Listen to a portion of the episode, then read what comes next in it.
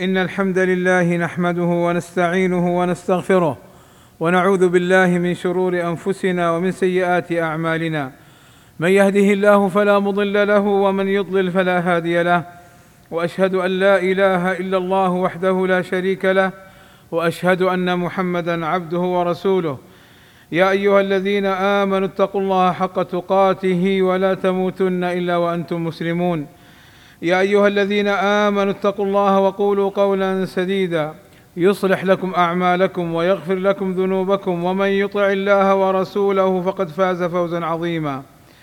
إن أصدق الكلام كلام الله وخير الهدى هدى محمد صلى الله عليه وسلم وشر الأمور محدثاتها وكل محدثة بدعة وكل بدعة ضلالة وكل ضلالة في النار. أما بعد فإن الله عز وجل بحكمته البالغة يبتلي عباده بالسراء والضراء ليمتحن صبرهم وشكرهم فمن صبر عند البلاء وشكر عند الرخاء وضرع إلى الله سبحانه وتعالى عند حصول المصائب يشكو إليه ذنوبه وتقصيره ويسأله رحمته وعفوه أفلح كل الفلاح وفاز بالعاقبة الحميدة. قال سبحانه وتعالى وبلوناهم بالحسنات والسيئات لعلهم يرجعون. الحسنات هي النعم والسيئات هي المصائب. كالأمراض والزلازل والرياح والعواصف والسيول الجارفة المدمرة ونحو ذلك. والله يبتلي عباده ليتوبوا ويتعظوا. قال سبحانه وتعالى ولقد أرسلنا إلى أمم من قبلك فأخذناهم بالبأساء والضراء لعلهم يتضرعون. فلولا إذ جاءهم بأسنا تضرعوا ولكن قست قلوبهم وزين لهم الشيطان ما كانوا يعملون. ففي هذه الآية أن المشروع للعباد إذا حلت بهم المصائب من الأمراض والزلازل والسيول والبراكين وغير ذلك من المصائب أن يتضرعوا إلى الله عز وجل ويفتقروا إليه فيسألونه العون.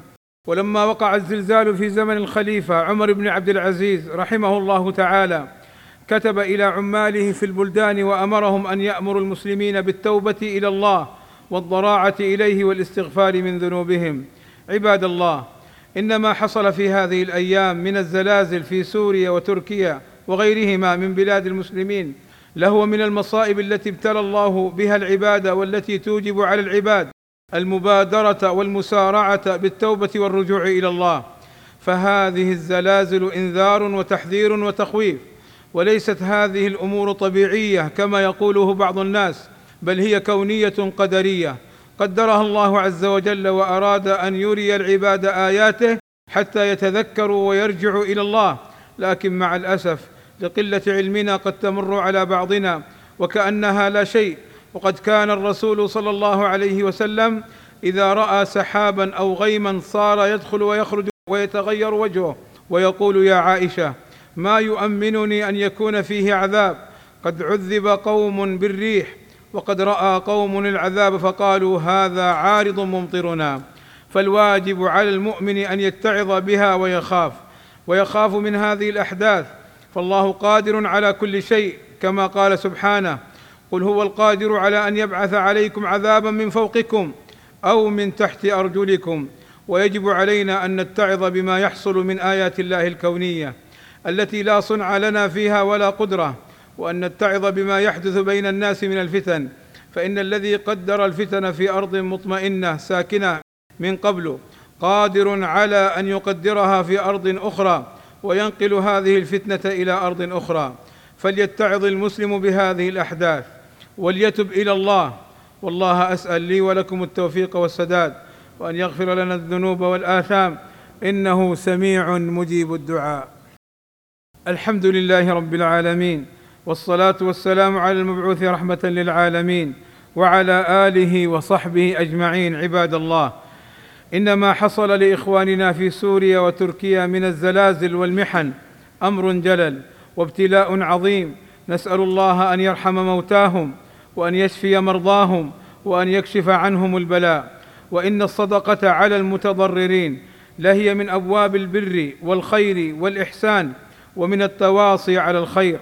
قال صلى الله عليه وسلم ما نقصت صدقه من مال. وقال صلى الله عليه وسلم ليتقي أحدكم وجهه النار ولو بشق تمرة. وقال عليه الصلاة والسلام الصدقة تطفئ الخطيئة كما يطفئ الماء النار. وقال صلى الله عليه وسلم كل امرئ في ظل صدقته حتى يقضى بين الناس فبادروا عباد الله بالصدقة ومد يد العون لهم عبر القنوات التي أمر بها ولاة أمرنا. جزاهم الله خيرا. حيث فتحوا منصة ساهم وقد بادر ولاة أمرنا كعادتهم. بمد جسر توصل من طريقه الإغاثة لإخواننا المتضررين في تلك البلاد. جزاهم الله خيرا. وكتب أجرهم وسدد خطاهم. واحذروا عباد الله من الذين يجمعون الصدقات والأموال بغير إذن ولاة الأمر. فإنك لا تعرف أتصل للمتضررين أم يسرقونها؟ أتصل للمتضررين أم يضعونها في جهات مشبوهة؟ ولا تنسوا إخوانكم في تلك البلاد وغيرها من الدعاء بأن يكشف الله عنهم البلاء وأن يرحم موتاهم ويشفي مرضاهم وأن يحفظهم من كل سوء. عباد الله إن الله وملائكته يصلون على النبي.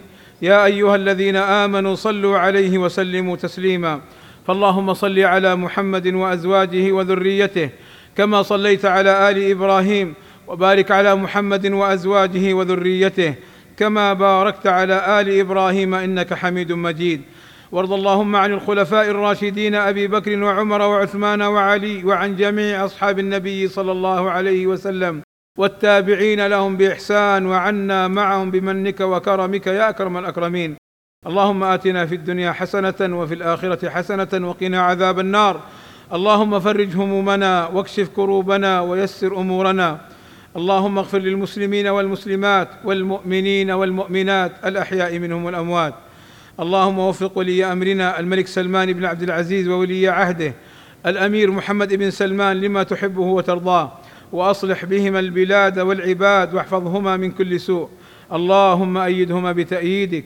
ووفقهما بتوفيقك وأعز بهما الإسلام والمسلمين والصلاة والسلام على المبعوث رحمة للعالمين والحمد لله رب العالمين